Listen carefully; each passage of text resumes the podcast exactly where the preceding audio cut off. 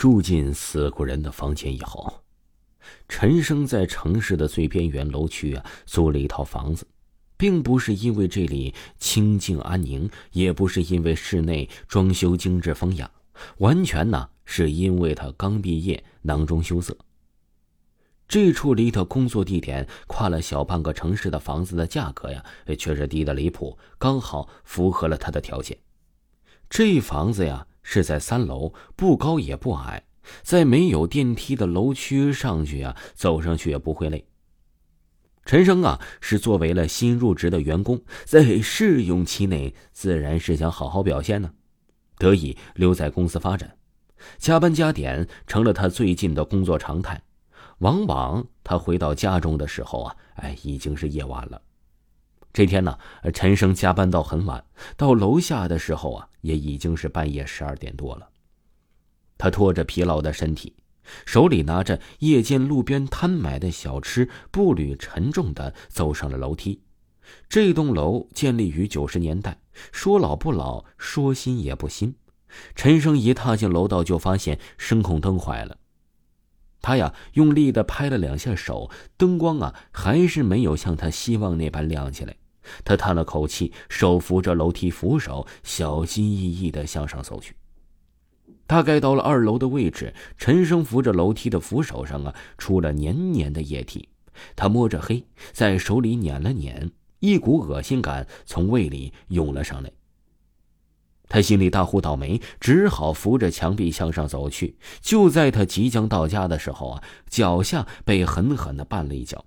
陈生拿出手机，借着灯光一看，平整的地面上却是什么也没有，真是倒霉。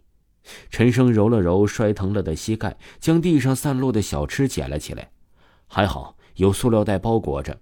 他掏出钥匙打开了房门，进屋却发现室内开着灯。难道是忘记关灯了吗？陈生脱下衣服扔在了沙发上，赫然发现自己的手上沾满了殷红的鲜血。他吓得倒退了一步，立刻就想起了楼道里扶手上那黏黏的液体。难道不会的，一定是什么红色的颜料吧。陈生立刻洗净了双手，他实在没有勇气出去一看究竟。桌子上的小吃他也一口都没有动，匆匆的洗漱过后就上床休息了。这一晚陈生睡得很不安稳，耳边总感觉有人在交谈，还有很多细碎的声音。当他醒来的时候也已经过了上班的时间了。糟糕了，要迟到了。陈生连忙起床，快速的收拾一番，正准备出门的他立马的是瞥了一眼客厅，却愣住了。昨晚他拿回来的小吃不见了，桌子下的垃圾桶里还能看得见小吃的包装袋，而地板上隐约的可见一只小小的手掌印儿。陈生是狠狠的呼了一口气，快步的跑了出去。在楼道里，他几乎是2步并作一步，很快的就冲出了楼道。还好是没见过什么类似的液体。陈生住着房子之前是有过心理准备的，虽然是地处偏僻的楼区，但是这么好的环境与精致的装修也不可能开出这么低的价位，这其中一定会是有着什么问题。在他的了解下得知了，这房子里发生过一次惨案。这一家3口是这栋房子的上一任租户，却在一整个夜晚全数被杀了。小孩的尸体被挂在了楼梯上，鲜血是一直流到了2楼。孩子母亲的尸体横在门外，而那男人的却是在客厅里，脖子几乎都被砍断了。这桩案子悬而未破，而这房子也没人敢再住进来了。因为一直不太相信灵异事件，又苦于没有钱的陈生做了一次陈大胆儿，没有太多考虑就搬了进来。现在他的心里隐隐有些后悔，他在公交车上打电话给房东，却被明确告知不会退房租和押金。陈生心中无奈，下班之后他早早的回到了家，又早早的睡下，希望自己什么都听不见。只是他未能如愿以偿。半夜，陈生猛然之间醒来，房间里的灯还在亮着，他僵硬地坐了起来，很快就走向了厨房。不能动了！他眼睁睁地看着自己拿起了一把锋利的菜刀，却什么也做到动不了，只能任凭身体被支配。菜刀并没有如他想象之中抹上自己的脖子，他缓缓地向卧室走去，小心翼翼地像一只偷腥的猫。卧室里面的灯不知道什么时候已经被关上了，在他的床上有两个人正在熟睡，是一对夫妻。他手里的菜刀缓缓举起，猛然砍向了睡梦之中的男人，鲜血飘了出来。旁边的女人蓦然惊醒，她疯狂地推开了陈生，跑向另一个房间，将小孩子抱了出来，发疯一样地向外跑去。陈生感到自己的嘴角扯开了残酷的笑容，他提着鲜血淋漓的菜刀立刻追了出去，在女人身后狠狠地给了她一刀。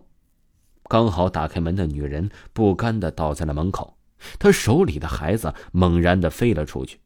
陈生的心里也是悲痛万分，他无可奈何地看着自己提的孩子放在了楼梯的扶手上，紧接着一刀就砍在了孩子的脖子上，顿时血雨纷飞。孩子的父亲还并没有死，他挣扎着爬出了卧室，在客厅里见到这一幕，愤恨而又绝望的他只能看着杀人的凶手在向自己一步一步的逼近。不！陈生在心里也是大喊出声，却听不到丝毫的效果。男人很快就被他用菜刀砍死了。这时陈生抬起头，对着镜子邪邪的一笑。天哪，是房东的脸！陈生猛然之间从床上坐起，他擦了擦额头上的冷汗，庆幸这一切都是噩梦。突然有脚步声在他的卧室门口响起，陈生一愣，除了他之外还有着房门钥匙的就是房东了。卧室门被打开的声音变得诡异，陈生心中的警钟响起，他迅速地缩到了床下。这时房门轻轻地被打开，一只脚踏了进来。在床下，陈生一头冷汗地看着房东手里那把刀锋雪亮的菜刀。正在他床下瑟瑟发抖的时候，更加可怕的事情发生了。一颗圆溜溜血淋淋的脑袋突然从上面掉了下来，正掉在了房东的面前。陈生看得清楚，那正是他在梦里看到的男主人。房东惊叫一声，立刻吓晕过去，那颗人头又瞬间不见了。陈生飞快地逃离了这栋房子，思索再三，他还是拨打了报警的电话。虽然没有人会相信他那套看到了凶杀经过的鬼话，但是在审讯房东的时候，那套说辞起了很大的作用。房东对此也是供认不讳。原来他对这家女主人动了真情，却被这个女主人义正言辞的拒绝，怀恨之下才做出了如此的冲动。至于陈生，他打电话给房东之后房东怕事情败露，打算在半夜里不知不觉地结果了他。还好陈生逃过一劫。之后陈生由于表现出色，成功与公司签订了劳务合同，他也终于搬出了这栋房子了。听众朋友，本集播讲完毕，感谢您的收听。